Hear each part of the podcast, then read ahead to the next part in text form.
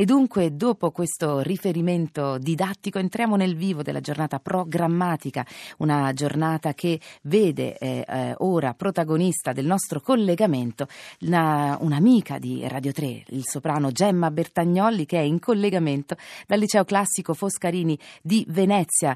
Buongiorno Gemma. Buongiorno Valentina, buongiorno a tutti. Eh, Come va? Bene, bene, so quanta passione metti nel tuo lavoro come artista, ma anche come docente, per cui sei una protagonista eh, davvero ideale per questa giornata. Che sensazioni hai raccolto già con i tuoi ragazzi lì a Venezia? Ah, è bellissimo.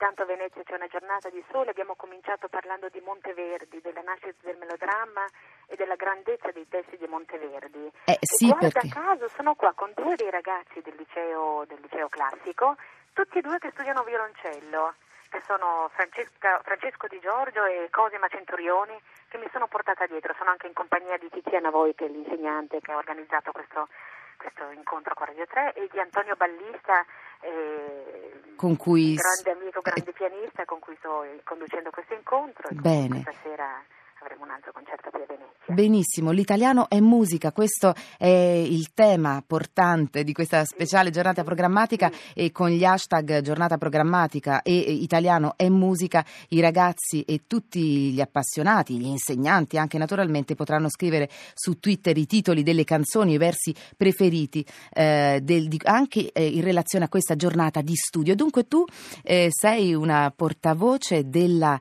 eh, musicalità della lingua italiana italiana anche nei tempi più antichi. Certo, infatti siamo partiti proprio da Monteverdi, dall'incoronazione di Poppea e dal lamento di Ottavia, che è un testo grandioso di Busnello che io vorrei che tutti leggessero perché eh, racconta la grandezza della nostra lingua, la grandezza di Monteverdi, la bellezza, la capacità di comunicare eh, stati d'animo, sensazioni, storie, disagio, eh, insomma quasi quasi ve la declamerei, ma è come beh, io direi che invece sicuramente qualche, qualche verso sarà un grande piacere per tutti noi ascoltarlo, anche perché la tua attenzione nel rendere la musicalità della, della lingua, in questo caso italiana, è, è sempre stata eh, molto presente nel tuo modo di, di, cantare, nel tuo modo proprio di emettere eh, la voce e l'attenzione sugli eh, affetti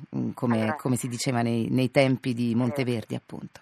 Tenetevi forte, così dice la regina Ottavia che viene ripudiata dal marito Nerone per mettere al trono appunto l'incoronazione di Poppea, la, la, la cortigiana Poppea. E Ottavia si lamenta della condizione sua di donna e dice disprezzata regina, regina disprezzata del monarca romano afflitta moglie, che fo, dove sono, che penso, ah delle donne miserabile sesso. E senti cosa dice, se la natura e il cielo libere ci produce, il matrimonio ci incatena serve. Se concepiamo l'uomo, hai delle donne miserabili sesso, uno strempio tiranno formiamo le membra, allattiamo il carnefice che ci scarne ci svena, e siamo costretti per indegna sorte a noi medesime fabbricare la morte. Nerone, Nerone empio Nerone, marito bestemmiato per sempre, maledetto dai cordogli miei, Nerone, dove sei? in braccio di Poppea dimori e godi, felice e godi. Intanto il frequente cadere dei pianti miei pur va quasi formando un diluvio di specchi in cui tu miri dentro le tue delizie, i miei martiri. Mm. Questo è una cosa eh, straordinaria e ancora più straordinaria quando è cantata. E allora eh, mi farebbe piacere, Gemma, che tu potessi condividere con i tuoi ragazzi che sono lì e che salutiamo eh, a nome di, di, tutta Radio 3, naturalmente, come può essere fraseggiata, il genio di, di Monteverdi, no? nel fraseggiare eh, questo, questo, pezzo che tu hai dovuto declamare, ma quando è cantato, cantato, è ancora, è ancora più, più, più struggente. E, e, visto che hai dei ragazzi che sono anche dei violoncellisti, come, come il fraseggio può intervenire? Te lo, te lo passano, te, te, li passo perché non ti hanno sentito, loro non hanno sentito nulla, sono qua in sì. direzione insieme a me. Ecco. Allora, ti passo, ti passo Francesco e Cosima, metto il telefono in mezzo. Benissimo. Allora, Francesca e Cosima, buongiorno, bentrovati. Siamo in diretta per primo movimento, mi sentite?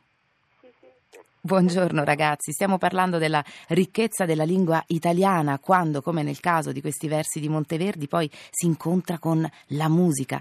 E voi che eh, state studiando uno strumento che, che, che con, il, con, l'arco fa uso fondamentale del, del, fraseggio, ecco, come trovate che eh, il, il, fraseggio possa davvero dare un, un senso musicale alle parole? È una domanda sicuramente difficile che stavo eh, che stavo condividendo con Gemma Bertagnolli, ma, ma quanta musica insomma c'è eh, nelle parole che abbiamo appena sentito?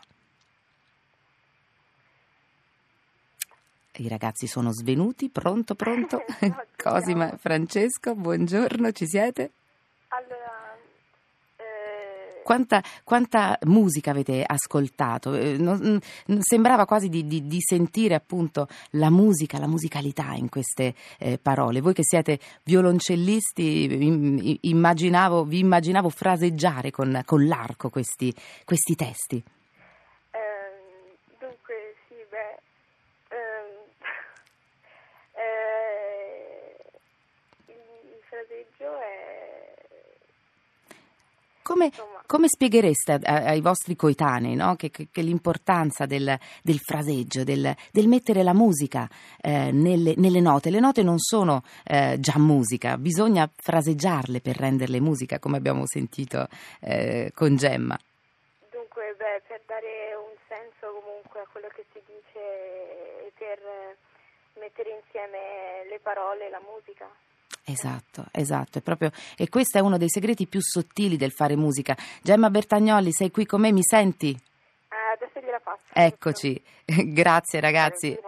E allora stavamo parlando dell'importanza del fraseggio, stavamo cercando di condividere con certo. i ragazzi eh, l'importanza del, del fraseggio, del, certo. di come il fraseggio dia senso alle parole. Sì, certo, e delle note si può scrivere l'altezza e la durata, ma non si può scrivere il peso il peso esatto. proprio dal, dalla conduzione della frase, dalla direzione e la lingua italiana è basata proprio sul peso di ogni parola, di ogni, ehm, di ogni verso soprattutto.